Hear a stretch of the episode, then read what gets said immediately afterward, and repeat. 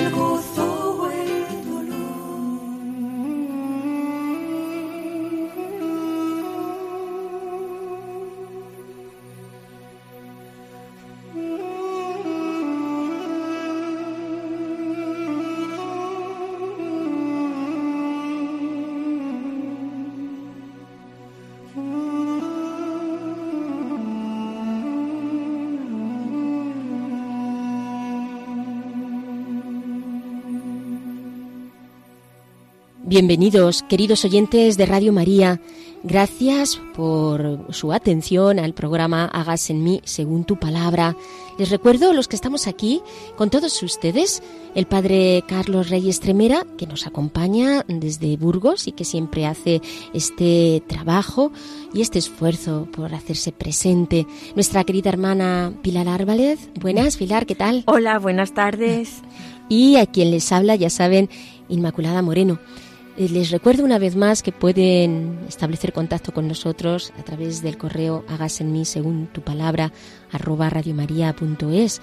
Les recuerdo hagas en mí según tu palabra arroba radiomaria.es. Siempre ayuda recibir sus correos y también es una manera de conocer, de comprender pues, cómo, cómo sienten el programa, cómo, cómo están viviendo este programa, que ya saben que es sobre Biblia, pero la perspectiva es de teología espiritual eh, bíblica. Claves para leer la Biblia.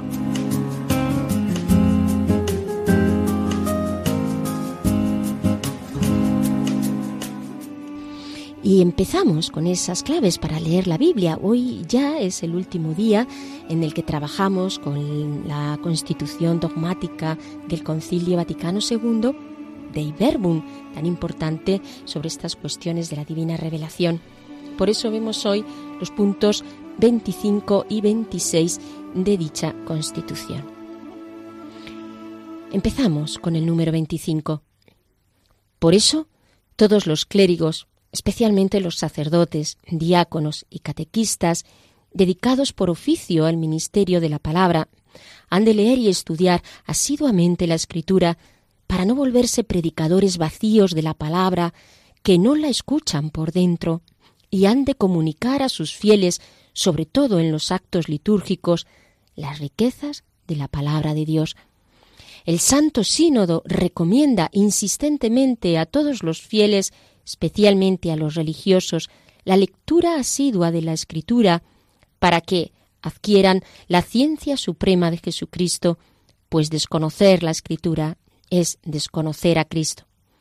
Acudan de buena gana al texto mismo en la liturgia, tan llena del lenguaje de Dios, en la lectura espiritual o bien en otras instituciones o con otros medios que para dicho fin se organizan hoy por todas partes con aprobación o por iniciativa de los pastores de la Iglesia. Recuerden que a la lectura de la Sagrada Escritura debe acompañar la oración para que se realice el diálogo de Dios con el hombre, pues a Dios hablamos cuando oramos, a Dios escuchamos cuando leemos sus palabras. Queridos oyentes, es, este es el número 25 de la Constitución dogmática. Nos dice que los obispos, como transmisores de la doctrina apostólica, deben instruir a sus fieles en el uso recto de los libros sagrados, especialmente del Nuevo Testamento, y de los Evangelios. Y para eso pues emplean traducciones de la Biblia, muchas veces están provistas de, de comentarios, esto es algo muy rico, ¿no? Cuando utilizamos las diversas traducciones de la Biblia, aprovechar porque hay algunas traducciones que bien tienen buenas introducciones de carácter pedagógico y otras tienen muy buenas notas a pie de página que te ayudan a profundizar en lo que es el, el texto. Y esto hace que tengamos mm, más datos para orar con la palabra y alimentarnos con la palabra. Al fin y al cabo, para aprovechar más la lectura de la escritura y para penetrar más en lo que el Espíritu nos quiere decir. Por eso nos dice que se ha de procurar la elaboración de traducciones eh, también para el uso de los cristianos, pero también de, adaptadas a los que no son cristianos incluso, y que se deben difundir eh, tanto por parte de los pastores como por parte de todo cristiano. Cuando se tiene devoción por la palabra, cuando se gusta de la palabra, pues es algo que te sale solo y que haces que también otros puedan em, gustar de ella. También insiste el concilio en la importancia del estudio de la palabra y sobre todo para aquellos que se dedican a la predicación. Mm, porque si no, ¿cómo quedan las palabras? Vacías, vanas, como algo que se aprende de memoria, pero que no estás viviendo, que no estás experimentando. Y eso es, pues, un címbalo que retiñe, es decir, no queda en nada, suena a hueco. La palabra de Dios tiene que proporcionarnos ese alimento que renueve la vida y esa unción para predicar es una gran responsabilidad. Si son catequistas, eh, si se dedican pues a la predicación de una forma o de otra, profesores de religión, especialmente, por supuesto, nuestros pastores, sacerdotes, diáconos, deben, debemos todos ¿no? entender esta necesidad de profundizar en la palabra, de extraer toda la riqueza que el Señor eh, quiera darnos, para así generar esa novedad que es la que genera el Espíritu Santo. Implica una lectura de la palabra como insistente, repetida, continua, una lectura que vaya a lo interior, que descubra el mundo bíblico y que asuma su lenguaje. La escritura entonces nos va a dar una sabiduría profunda, divina, que esconde la palabra. En realidad, conocer la escritura es conocer a Cristo, por ello hay que ir al texto mismo de la Biblia, asumirla de tal forma que sale de una manera espontánea por los labios de quien con ella ha orado. Es necesario también que los pastores de la Iglesia no solo conozcan la Escritura, nos dice el concilio, sino que la den a conocer, que motiven eh, a los fieles para que lean la palabra, que pongan el énfasis en destacar lo que la lectura de la Biblia nos dice, que lo hagan siempre desde la oración, desde el diálogo, desde la relación con Dios, sino queda desencarnada de la realidad. Porque la Biblia no va por un lado, no estamos hablando de lo que la palabra del Señor nos está diciendo y la Biblia y lo que nos dice la Biblia, no, eso no tiene que ir aparte de nuestra vida, no, cuando se profundiza en ella, vemos cómo en la vida la palabra nos da respuesta. La oración es la que va a iluminar nuestra mente, nuestro espíritu y a hacer que la entendamos a la luz del espíritu, como el espíritu nos lo hace entender. Por eso los obispos deben no solo motivar esta lectura, sino dar directrices para su correcta interpretación, para la formación de los fieles, para que podamos interpretarla de forma correcta. Destaca el concilio especialmente el Nuevo Testamento y los Evangelios, puesto que eh, contienen la buena nueva, el querigma, lo fundamental de la vida cristiana. También se promueven estas traducciones que hemos visto que deben de estar actuando y adecuadas para todos. Voy a repetir la última frase que hemos leído en el, en el número 25. Dice, a Dios hablamos cuando oramos y a Dios escuchamos cuando leemos sus palabras nos podemos quedar con esta frase porque eh, hablamos con Dios cuando estamos orando y le escuchamos pues cuando estamos leyendo su palabra. Continúo con el número 26 y con esto ya culminamos y terminamos y finalizamos la constitución dogmática. Que de este modo, por la lectura y estudio de los libros sagrados, se difunda y brille la palabra de Dios, que es el tesoro de la revelación encomendado a la Iglesia que vaya llenando el corazón de los hombres. Y como la vida de la Iglesia se desarrolla por la participación asidua del misterio eucarístico, así es de esperar que recibirá nuevo impulso de vida espiritual con la redoblada devoción a la palabra de Dios que dura para siempre. Todas y cada una de las cosas que en esta Constitución se disponen recibieron el beneplácito de los padres del concilio, y nos es en virtud de la potestad apostólica que nos ha sido otorgada por Cristo, juntamente con los venerables padres, las aprobamos en el Espíritu Santo. Decretamos y estatuimos y ordenamos que se promulgue para gloria de Dios lo que ha sido conciliarmente establecido. Expresa, por tanto, este último número el deseo de que la palabra de Dios se difunda y que llene de esta forma el corazón de los hombres. La celebración de la Eucaristía constituye esa fuente de renovación continua en la vida de la Iglesia y también con la palabra de Dios que se estudia continuamente. En ambos casos, la vida espiritual de los fieles se fortalece y la Iglesia se renueva día a día. Resumiendo, queridos oyentes, podemos destacar a modo de conclusión los siguientes aspectos para que nos ayude a recordar lo que nos dice el concilio. Primero, necesidad de que todos aquellos que se dedican a la predicación conozcan y amen la palabra de Dios. Todos los cristianos, pero especialmente tienen una especialidad, una especial responsabilidad los que se dedican a la palabra.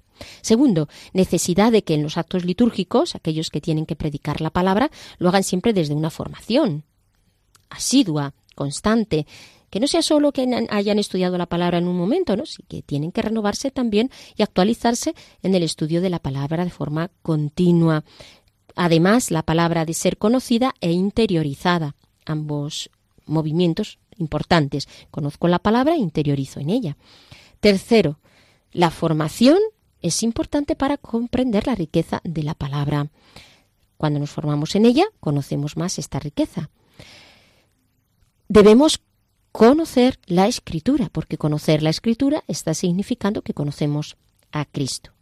Nos ha dicho también el concilio que los pastores deben promover la palabra de Dios para que sean muchos quienes lean esta palabra y la den a conocer.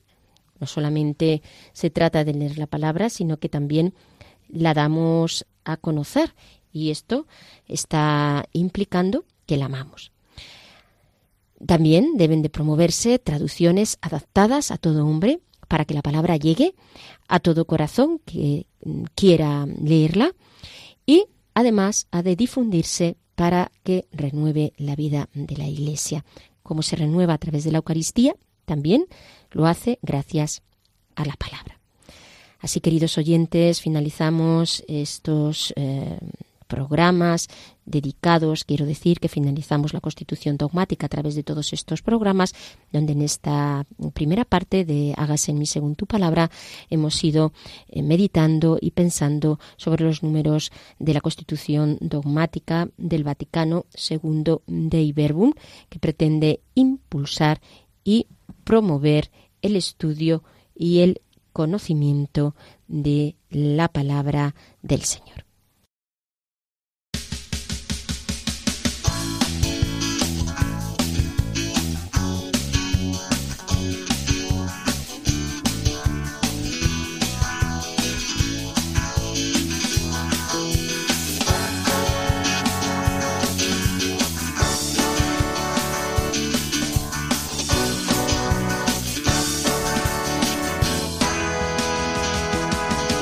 Alabad al Señor en su templo, alabadlo en su fuerte firmamento, alabadlo por sus obras magníficas, alabadlo por su inmensa grandeza, alabadlo tocando trompetas, alabadlo con arpas y cítaras, alabadlo con tambores y danzas, alabadlo con trompas y flautas.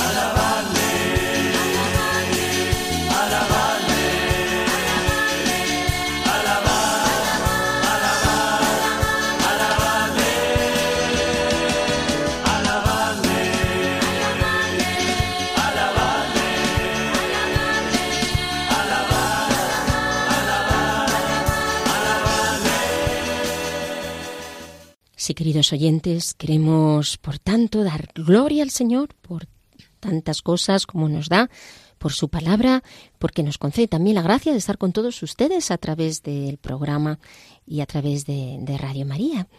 Y vamos a pasar a leer el texto bíblico, a proclamar el texto bíblico que hoy es de Isaías 49 del 1 al 10.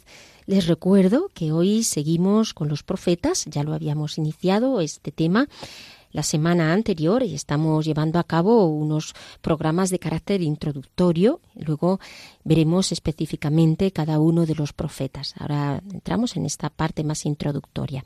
Repito, escuchamos la palabra que nos va a leer nuestra hermana Pilar, que pertenece al profeta Isaías 49 del 1 al 10. Escuchadme, islas, prestad atención, pueblos lejanos el Señor me ha llamado desde el vientre de mi madre, desde el seno ha pronunciado mi nombre. Hizo de mi boca una espada afilada, con la sombra de su mano me guardó. Hizo de mí una flecha aguzada, en su aljaba me escondió, y me dijo, Tú eres mi siervo Israel, en quien me glorificaré.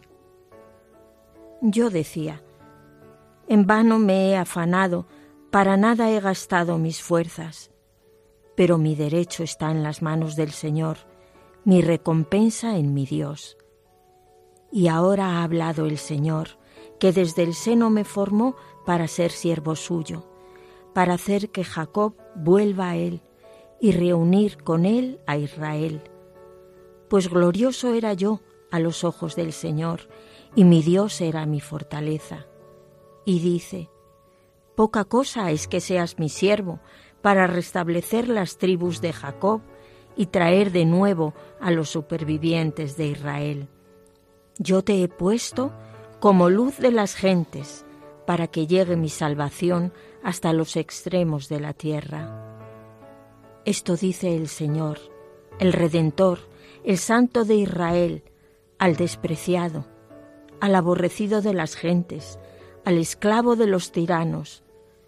Los reyes, al verte, se levantarán, los príncipes se inclinarán por causa del Señor, que es leal, del Santo de Israel, que te ha elegido. Esto dice el Señor, en el tiempo de gracia te he atendido, el día de la salvación te he ayudado, te he formado y te he puesto como alianza del pueblo para reconstruir el país, para repartir heredades devastadas y decir a los prisioneros, salid, a los que están en las tinieblas, mostraos. A lo largo de todos los caminos se apacentarán, en todas las alturas peladas tendrán pastos. No padecerán hambre ni sed, no les alcanzará ni el viento árido ni el sol, porque el que se apiada de ellos los guiará y los conducirá a manantiales de agua. Sión decía, el Señor me ha abandonado, el Señor se ha olvidado de mí. ¿Puede acaso una mujer olvidarse del niño que cría? ¿No tener compasión del hijo de sus entrañas? Pues aunque ella lo olvidara, yo no me olvidaría de ti. Palabra de Dios.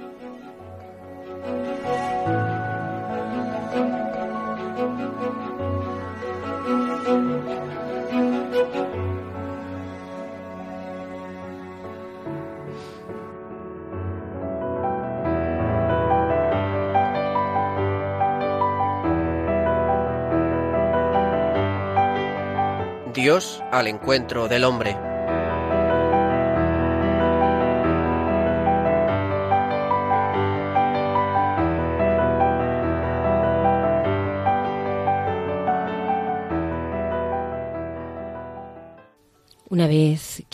Escuchado este precioso texto del profeta Isaías, vamos a dar paso al padre Carlos Reyes Tremera. Les recuerdo que el padre Carlos Reyes Tremera es sacerdote salesiano que desde Burgos nos aporta esta reflexión sobre los textos y en concreto esta introducción sobre los profetas y que está de vicario en la parroquia en Burgos del hermano Rafael. Escuchamos esta meditación del Padre. Muy queridos oyentes de nuestro programa, hágase en mí según tu palabra. Sed todos muy bienvenidos. Como recordaréis, en nuestro anterior programa os anunciábamos que en este daríamos algunas orientaciones para facilitar la comprensión y actualización del mensaje de los profetas. Es lo que nos proponemos hacer en los próximos minutos, además de fijarnos en los recursos que utilizaron para transmitir su mensaje y dejar una palabrita sobre los llamados profetas escritores. Prestad mucha atención, pues creo que el tema os puede interesar. Los libros proféticos pueden, pueden parecernos lejanos por su antigüedad, por su contexto histórico, por su lenguaje. Para comprender y actualizar su mensaje, es necesario tener en cuenta algunos presupuestos. Primero, conocer al menos eh, elementalmente el pueblo de Israel, su itinerario histórico, sus tradiciones religiosas y sociales heredadas. Los israelitas llevaban ya siglos de existencia cuando los profetas de los años 750 a 400 antes de Cristo les, les dirigen su palabra. Por ello aluden continuamente a su pasado histórico, su liberación de Egipto, su elección por Yahvé para que fueran su pueblo, la alianza con ellos, el tiempo del desierto y de la entrada en Canaán, sus vicisitudes históricas, sus infidelidades a Dios, son traídos continuamente a la memoria del pueblo para tocar su corazón. Conviene conocer básicamente la historia de Israel-Judá. Segundo, conocer el contexto histórico-cultural concreto en que vivió, predicó y actuó cada uno de los profetas. Estos dirigen su palabra a un pueblo que vive una determinada situación política, socioeconómica y religioso-moral. Conocerla se hace imprescindible. A modo de ejemplo, la vigorosa denuncia social de Amos se explica desde la fragrante injusticia social de las clases dominantes de Israel a mediados, a mediados del siglo VIII a.C. Se hace imposible entender el mensaje, las crisis y el fracaso de un Jeremías sin conocer la época más crítica de toda la historia de Judá, en torno a los años 600 a.C., amenazada en su existencia misma por los babilonios. Tercero, leer los libros proféticos a retazos, teniendo en cuenta lo que hemos dicho, que son colecciones de oráculos sueltos, destinados a tocar el corazón humano. Absurdo leerlos como libro escrito de modo lógico. Hay que leerlos ante todo como lo que son, oráculos, breves palabras impactantes, lo que no obsta para leerlos como libros enteros. Cuarto, conocer y apreciar el estilo poético de estos libros. Se caracteriza por la riqueza, la plasticidad y la audacia de las imágenes. Palabra vigorosa, lírica según casos, gráfica, sugerente, cuajada de metáforas y símbolos sugestivos tomados del mundo de la naturaleza, de la vida de los hombres, de los mitos. Son verdaderos artesanos de la palabra. Basta asomarse al libro de Amós, de Oseas y de Isaías para comprobarlo. Algunas imágenes son usadas por varios profetas a lo largo de varias generaciones, llegando a formar toda una tradición teológico-literaria en Israel. El ejemplo más vivo es la relación de pareja, marido y mujer. Ninguna imagen más sugestiva para expresar la entrañable relación de Dios con Israel o la relación padre-hijo, lenguaje evocativo el de los profetas. Quizá nos resulte desconcertante a los hombres y mujeres de Occidente, racionalistas y lógicos, pero no acaba por cautivarnos por su vigor expresivo, por su belleza literaria, por su fuerza simbólica. Cuestión de educación del corazón para el mundo de lo poético y simbólico. Quinto, para creyentes, la regla suprema es escuchar a los profetas más bien que leerles. por lo dicho. No son páginas de ideas o de información para la cabeza, lo son para el corazón.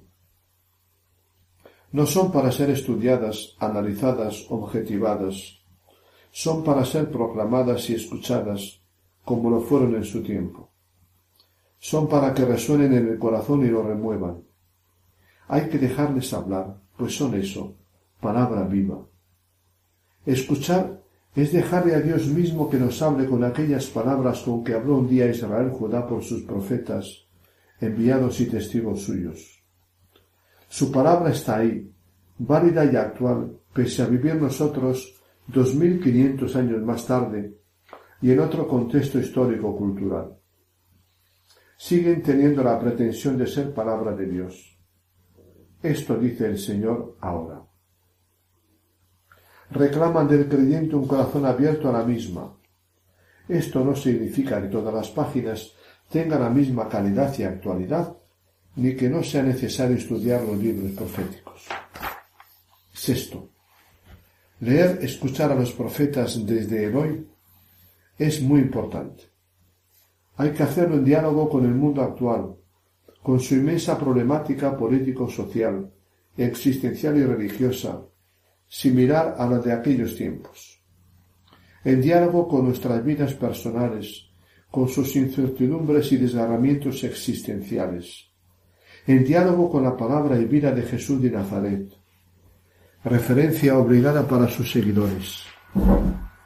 El cristiano que quiera ser responsable tiene que leer tanto la Biblia como el periódico de cada día, y la una desde la otra, no nos interesan los profetas porque nos interesa y nos duele el presente. Séptimo. Criterio importante. Entrar en el pellejo de cada profeta. La esencia del profetismo es el profeta mismo, su existencia profética, dice el judío André Neyer. Los profetas no sólo proclaman la palabra de Dios, son ellos mismos palabra de Dios en cuanto persona que se que encarnan que le encarnan a él y le transparentan. No son ángeles puros, ni extraterrestres, ni eremitas retirados a la soledad. Son seres humanos de carne y hueso, pero su existencia no resulta significativa e iluminadora. Son signos vivientes del Dios viviente. Como botón de muestra, la persona y existencia de Jeremías.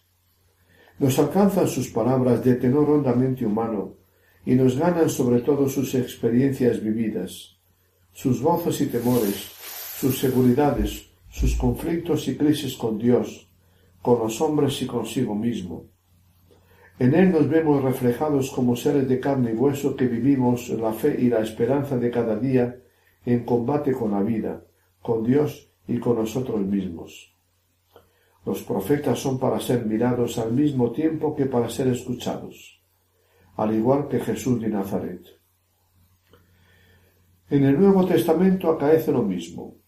La esencia de los Evangelios es la persona de Jesús de Nazaret, más bien que el mensaje de sus palabras, aunque no hay que separar lo uno y lo otro. Su palabra más importante es Él mismo, su figura humana, sus gestos, su orar y su amar, su llorar y sus miedos. Él mismo es la palabra suprema de Dios al ser humano, sobre todo cuando muere en la cruz y está colgado de la misma. Cuando ya no puede hablar con una sola palabra, es cuando más palabra es, cuando más atrae, más convence y más significa para nosotros. Como es palabra el cadáver de mi madre ante mis ojos, ya no me habla, ni me mira, ni me besa, pero es cuando más me habla, convertido en la estampa de un amor hasta la muerte. En una primera aproximación a los libros de la Biblia, proféticos u otros, quizá descubras la riqueza de su sentido en un treinta o cincuenta por cien. No pretendas entender todo. Por otra parte, no todas sus páginas tienen el mismo valor y poder de vocación. Haremos una selección de páginas. No todas tienen la misma calidad. Además de los profetas como personas singulares, Vete descubriendo los grandes temas de su mensaje, Dios y la historia de este mundo, los peligros de la religión, la relación entre Dios y el ser humano, la injusticia y las lacras de la sociedad humana, las mentiras en que cae el ser humano, sus llantos y sus gritos de liberación, el proceso de su lenta y costosa maduración, su mirada al presente y al futuro, la tensión y debate entre la esperanza y la desesperanza, no son temas de siempre. Al ir leyéndolos, vete subrayando en tu ejemplar de la Biblia los pasajes mejores o haciendo una lista de los mismos. El lenguaje es la casa donde habitamos y que nos habita por dentro, habría que añadir. Empleamos la palabra para muchos objetivos. Pensar, enseñar, convencer, increpar y denunciar, exhortar, exhortar e invitar, prometer, recordar. Comunicamos algo, conocimientos, sentimientos, convicciones, criterios, amenazas, estados de ánimo. Para ello nos servimos de todos los medios expresivos posibles. Los profetas no disponían en su tiempo de nuestros audiovisuales modernos, pero para llegar al corazón humano son maestros de la palabra con sus mil recursos expresivos. Según circunstancias, auditorios objetivos, han empleado la poesía, la retórica, el diálogo, el debate, la pregunta, la instrucción, la comparación, el mundo de las imágenes y símbolos, la ironía. El género literario profético es un saco muy grande. Los recursos expresivos de los profetas abarcan todo el ser del profeta. Además de proclamar la palabra de mil modos y tonos, los profetas realizan acciones simbólicas, gestos simbólicos. Jeremías se presenta ante el yugo ante el pueblo con un yugo sobre el cuello, rompe un jarro, compra un campo. Isaías anda desnudo por las calles. Jeremías y Ezequiel son los que más recurren a estas actitudes simbólicas.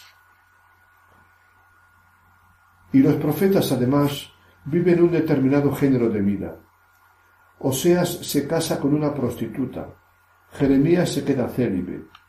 Es decir, adoptan una existencia humana significativa y por eso profética, queriendo mostrar al pueblo con la vida misma cómo es Dios, qué piensa sobre el pueblo y el futuro.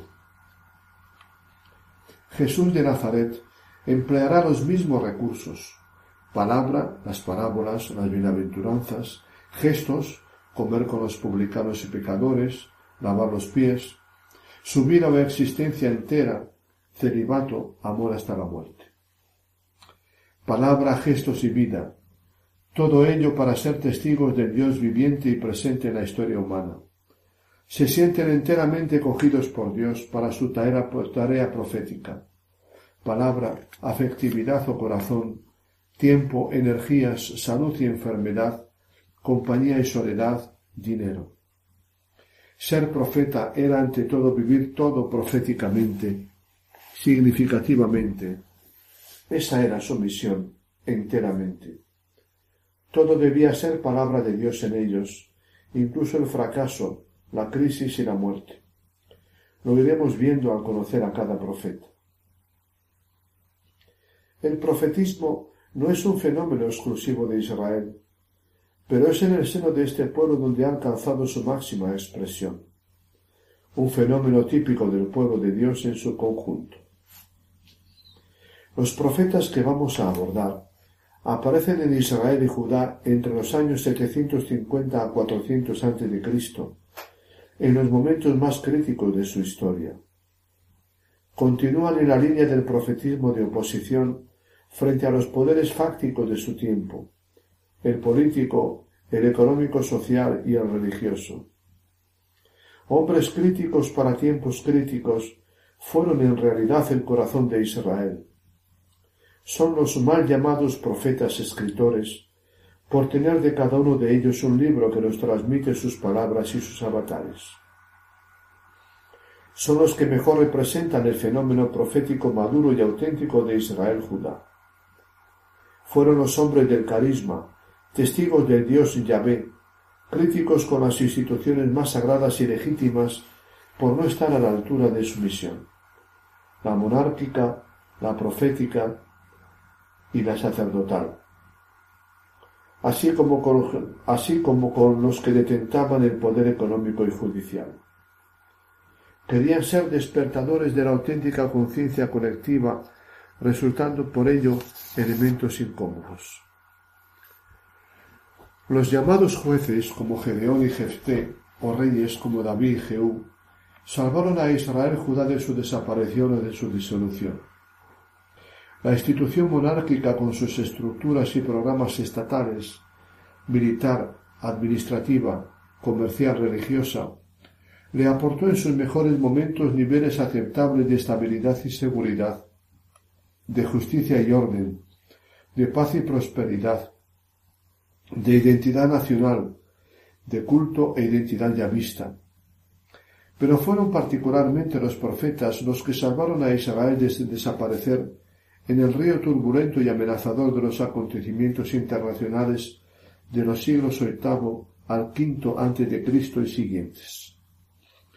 Ellos lo elevaron a un nuevo nivel de conducta, le ayudaron a madurar en las tremendas crisis, a descubrirse más allá de las instituciones políticas, militares, económicas y religiosas con las que corría peligro de identificarse. Le condujeron a vivir niveles de libertad más allá de una libertad política. No es un pueblo más que su, seguridad, que el Estado y sus instituciones, que sus éxitos militares, que sus logros y su bienestar económicos. No es el ser humano más que su salud, que sus riquezas y su casa, que sus títulos.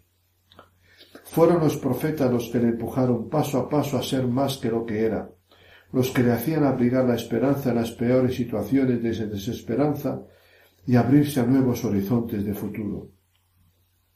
Llama la atención. Los grandes profetas que empujan a Israel Judá a nuevos niveles de ser y de existencia aparecen y actúan en uno de los tiempos eje, tiempos de viraje y nacimiento a algo nuevo, de los que habla el filósofo Carl Jasper. En estos siglos octavo a quinto antes de Cristo está aconteciendo en concreto la emergencia del individuo y de la conciencia individual.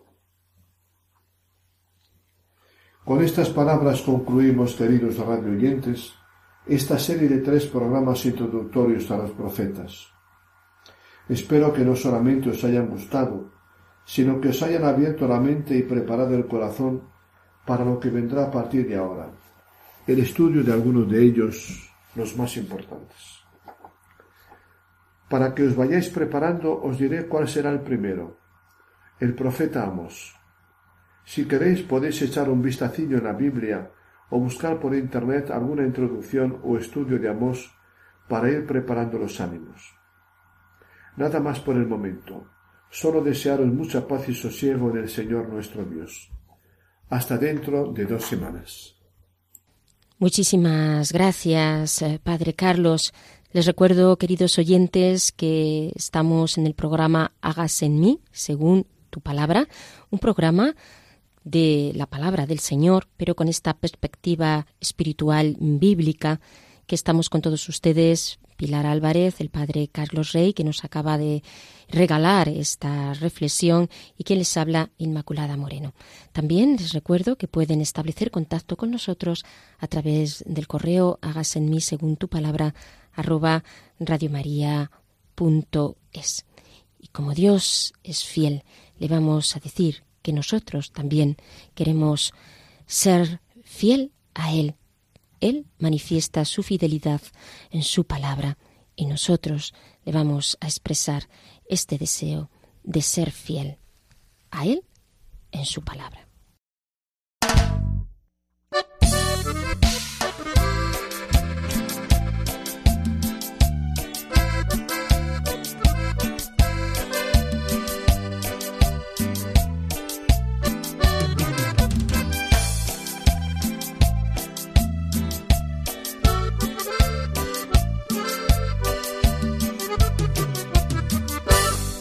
cuán bello es el Señor, cuán hermoso es el Señor, cuán bello es el Señor, hoy le quiero adorar,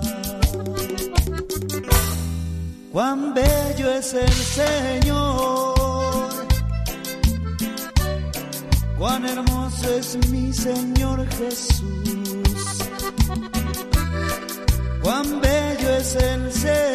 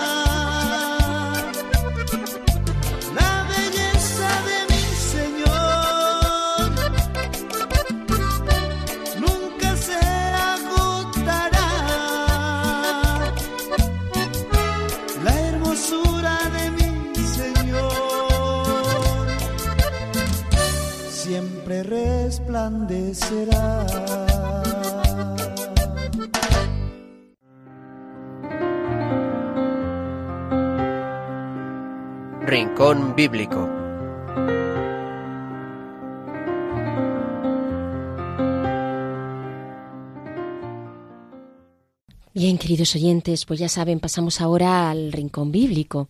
Mm, Vamos a ir viendo algunos aspectos y a Pilar nos explicará pues, algunos aspectos del texto que más le haya llamado la atención y que nos ayuda también a fijarnos a nosotros en algunos de esos, eh, de esos datos para que también podamos eh, entender más todos estos textos y esta cuestión profética que nos vaya eh, anticipando el padre eh, Carlos. ¿No, Pilar?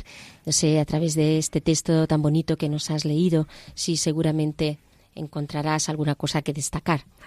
Pues sí, Inma, porque uniendo, enlazando este texto con lo que tú has explicado antes, seguro que todos los que nos están escuchando han estado diciendo, sí, sí, sí, sí, sí, tiene toda la razón, tiene toda la razón. Porque es verdad, yo soy catequista de niños y a veces cuando vamos a reuniones de catequistas, y van allí todas con muchos papeles y, y bueno, y, tablets y no sé qué, y ninguna lleva la Biblia. Y yo digo, pero bueno, ¿y esta gente qué es lo que les explica a los niños? Entonces, realmente, ¿qué, qué luz de Dios tuvo el concilio para, para indicarnos todo esto de la riqueza de la palabra de Dios, de lo necesaria que es?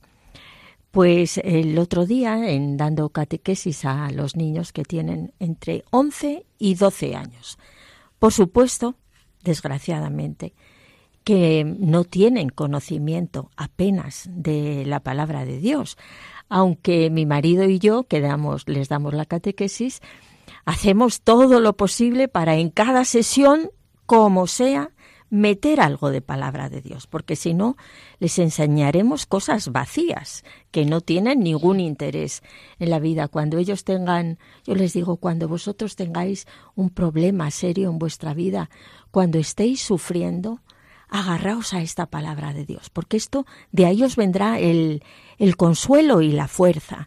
Y ellos, es impresionante cómo los niños captan estas cosas, porque eh, se establece un silencio respetuoso. Bueno, pues habíamos estado hablando de del creo en, en Dios Padre. Y entonces ellos nunca habían oído hablar de, del amor de Dios como amor de padre y amor de madre. Y entonces yo les expliqué esta, estas citas, parte de estas citas de, de Isaías que hemos comentado de hoy.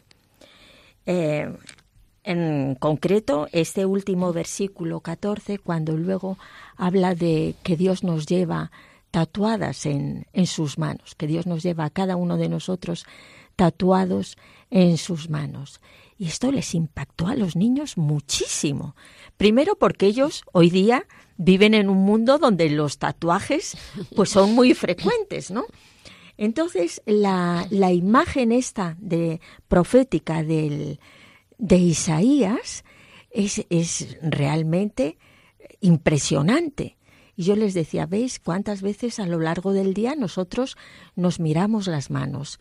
Entonces, si nosotros estamos tatuados en las manos de Dios, esto quiere decir que Dios no se olvida en ningún momento de nosotros. Y ellos se quedaban, se quedaban muy callados. Y lo digo porque cosa difícil. bueno, sí, pero estos pobrecillos, ahora que no me oyen, debo decir que son buenísimos. Porque realmente esta, esto a mí también me impactó muchísimo, muchísimo en su momento. Le doy gracias a Dios por haber conocido cada una de, de estos versículos que hoy hemos, hemos proclamado. Decía Señor, decía Sión, el Señor me ha abandonado. Pues es cierto, es que hay muchas veces a lo largo de nuestra vida que nosotros realmente nos sentimos abandonados. Cualquiera de los que nos esté escuchando ahora en este momento, quizás hoy en concreto, él se sienta abandonado. Y estas palabras de Isaías tienen que ser un consuelo, un consuelo, un consuelo para ellos. También eh, lo que dice aquí de que el Señor nos, nos formó en el seno de nuestra madre, pensó en nosotros, eso nos, nos tiene que dar una, una tranquilidad, por lo menos a mí me la da Inma, pensar que desde ese momento Dios pensaba en mí, Dios pensaba en mí. Y ahora otro, otra cosa que estoy recordando, hace años en un viaje a Lourdes, en una adoración, eh, pasaban un cestito con palabritas, versículos de la Biblia. Y a mí me tocó esta de el Señor ha hecho de ti una flecha y te tiene escondida en su aljaba. Yo recuerdo, esto fue en San Pío X, los que hayáis estado en, en Lourdes, pues ya os lo estáis imaginando, yo cogí aquel papelito y me fui hacia el fondo y me paseaba con el papelito en la mano y me sentí tan querida, tan privilegiada de que el Señor me diese aquel mensaje que era en concreto para mí en ese momento. Y es que Dios es maravilloso. Dios es maravilloso a poquito que nosotros le dejemos entrar en nuestra vida, que nos vayamos formando en su palabra, que para mí tiene hay dos cosas que hay que hacer. Una es formarse en ella y otra orar con ella. Las dos son muy importantes. Y eso es que nos da mm, nos da una visión totalmente diferente de nuestra vida, de la vida de nuestros familiares, de la vida del mundo, yo solo puedo exultar con el Señor y estarle eternamente agradecida por estas, por estas maravillosas palabras que el Señor nos dirige a cada uno de nosotros, aun al que piense que el más es el más insignificante, que no vale nada para para Dios, que cómo Dios se va a ocupar de él, pues tú eres elegido del Señor. El Señor piensa en ti cada momento de, de tu día y de tu vida. Así que entrégate a Él y alaba a Dios, porque Dios no te quita nada, Dios te lo da todo. Muy buenas palabras, Pilar, para nuestros oyentes, porque es lo que la Biblia nos está diciendo, lo que nos está diciendo Isaías. Yo recordaba también, Pilar, con eso que tú decías de los chicos de la catequesis, ¿no? Yo que soy profesora de religión, tenemos una parte también importante de siempre en uno de los contenidos es la, pues la Biblia, ¿no? Y, se lo pasan muy bien, ¿eh? todo lo que son las historias de la historia sagrada de, de Abraham, de Isaac, de Jacob, se lo pasan muy bien Sansón, viendo todas estas historias de, de, la, de la Biblia, ¿no? O, haciéndolo los concursos con los libros de la Biblia para que se los aprendan y aunque se atascan, sobre todo en el libro del Deuteronomio, se atascan mucho cuando lo tienen que pronunciar. Pero, como em, ellos también disfrutan, ¿no? Como con estudiando la palabra y viendo la palabra. Otra cosa que les encanta es leer leer los textos de la, de la Biblia o eh, las parábolas, como también se sienten muy atraídos cuando les cuentan las, las parábolas y van, van despertando a lo que esto, todo esto significa. ¿no? Es, es, es bonito ver cómo la, la palabra ya va calando y, va haciendo su obra eh, eh, pues en eso en esos corazones que, que, están ahora pues desarrollándose y en esas mentes que se están ahora desarrollando ¿no? y cuando hablabas pues de este texto tan tan bonito cuando nos está expresando ahí el amor de Dios como eh, está el Señor ya anticipándonos lo que nos va a revelar con Jesucristo, lo que significa que Dios es Padre y que nos ama, hablando, por tanto, de cómo el Espíritu Santo guía la palabra. Es uno de los, de los signos que siempre, de los que se han hablado cuando se habla de los profetas, porque ya se nos está anticipando el, lo que es la revelación completa que se nos manifiesta en el Nuevo Testamento y que el Señor de forma pedagógica pues lo va orientando también nos lo va mostrando. Pero es que realmente te, llevo tatuado decías. Pues es que esto es Nuevo Testamento en el sentido de que nos expresa pues la belleza del amor de Dios. Porque a veces el Antiguo Testamento claro como hay páginas un poco difíciles pues puede resultar que sí voy a leer el Nuevo Testamento y por supuesto los Evangelios, pero lo del Antiguo cuesta más. Claro que hay que entender eh, estas cosas y espero que este programa ayude un poquito, pues también para, para meternos con los libros del Antiguo Testamento y para para leerlos y, y, ver cómo ahí el Señor está actuando y cómo la palabra fundamental que guía todo la, toda la escritura es la alianza y es, y es el amor que se expresa como en el texto que tenemos hoy o se expresa en el cantar de los cantares o se expresa en estos en esos momentos ¿no? entonces es una palabra que te interpela como tú también estabas estabas diciendo es una palabra que te está eh, interpelando y, te, y, te, está transformando si tú te, te abres y dices es que no soy abandonado, es que soy amado, no soy querido, soy sostenido. Eh, son no palabras solo bonitas que lo son, sino palabras reales y actuales y transformantes, palabras que llevan a cabo también la propia conversión, la conversión de, de la persona. Otra cosa que, que es impresionante de la palabra de Dios es cuando tú empiezas a estar en sintonía con esa palabra, cuando el Señor va tomando cada día más parcelas de tu corazón.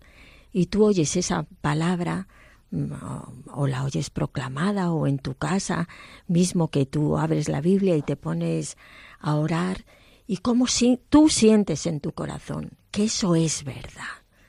Esa es la experiencia más maravillosa que un ser humano puede sentir, que su Dios le está hablando a él personalmente, que, que está pendiente de su vida y, y tu corazón te dice, sí, esto es cierto, es verdad, es Dios que me está hablando, es palabra de Dios.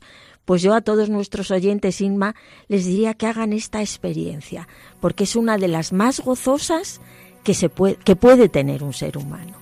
Pues queridos oyentes, ya saben, no lo olviden,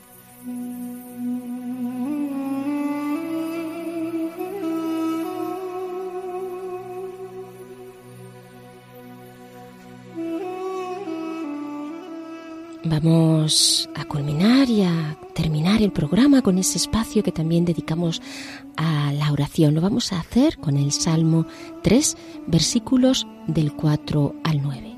Escuchamos. Mas tú, Señor, eres mi escudo, tú eres mi gloria, tú alzas mi cabeza. Mi clamor levanto hacia el Señor y Él me atiende desde su santo monte. Yo me acuesto me duermo y me despierto. El Señor es mi apoyo. No temo a los hombres sin cuento que por doquier se apostan contra mí. Levántate, Señor, sálvame, Dios mío. Tú das de bofetadas a todos mis enemigos y rompes los dientes a los malhechores. En ti, Señor, está la salvación. Caiga tu bendición sobre tu pueblo.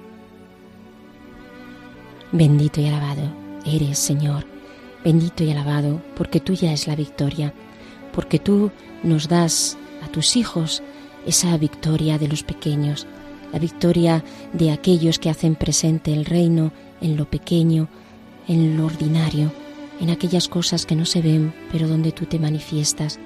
Bendito y alabado seas, Señor, porque queremos alabarte y glorificarte por todo lo que haces, pero sobre todo, Señor, por lo que tú eres, porque nos das esa fuerza, la fuerza de un búfalo, esa fuerza, Señor, que está transformando las cosas, que transforma el mundo, que transforma los corazones.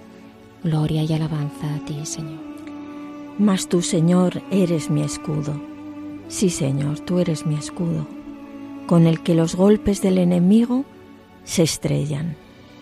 Tú y tu palabra, Señor, sois mi escudo. Y tú haces alzar mi cabeza, Señor. Tú cada mañana me dices, tú eres mi hija muy querida para mí. Levanta la cabeza. No importa que estés triste, deprimida, que te hayan dejado, que te hayan abandonado. Levanta la cabeza yo te levanto la cabeza. Tú mírame a mí, mírate en mis ojos. Tú eres la niña de mis ojos. Yo te alabo y te bendigo, Señor, porque tú realmente eres mi escudo y tú levantas mi cabeza. Gloria a ti, Señor. gloria, gloria, gloria y alabanza. Gloria a ti, Señor. Tú Gracias, eres mi Señor Dios. amado. Bendito, seas, bendito Señor. y alabado. Santo Alabado eres por es tu siempre. nombre. Solo tú Bendito eres seas, y. Señor. Alabas.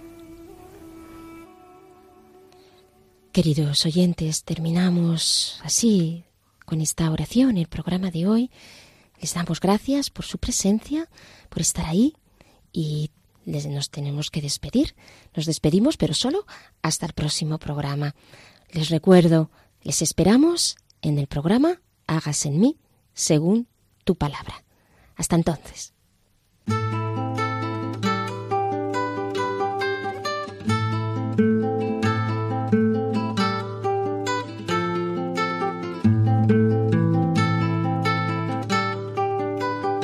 Han escuchado Hágase en mí según tu palabra, con Inmaculada Moreno.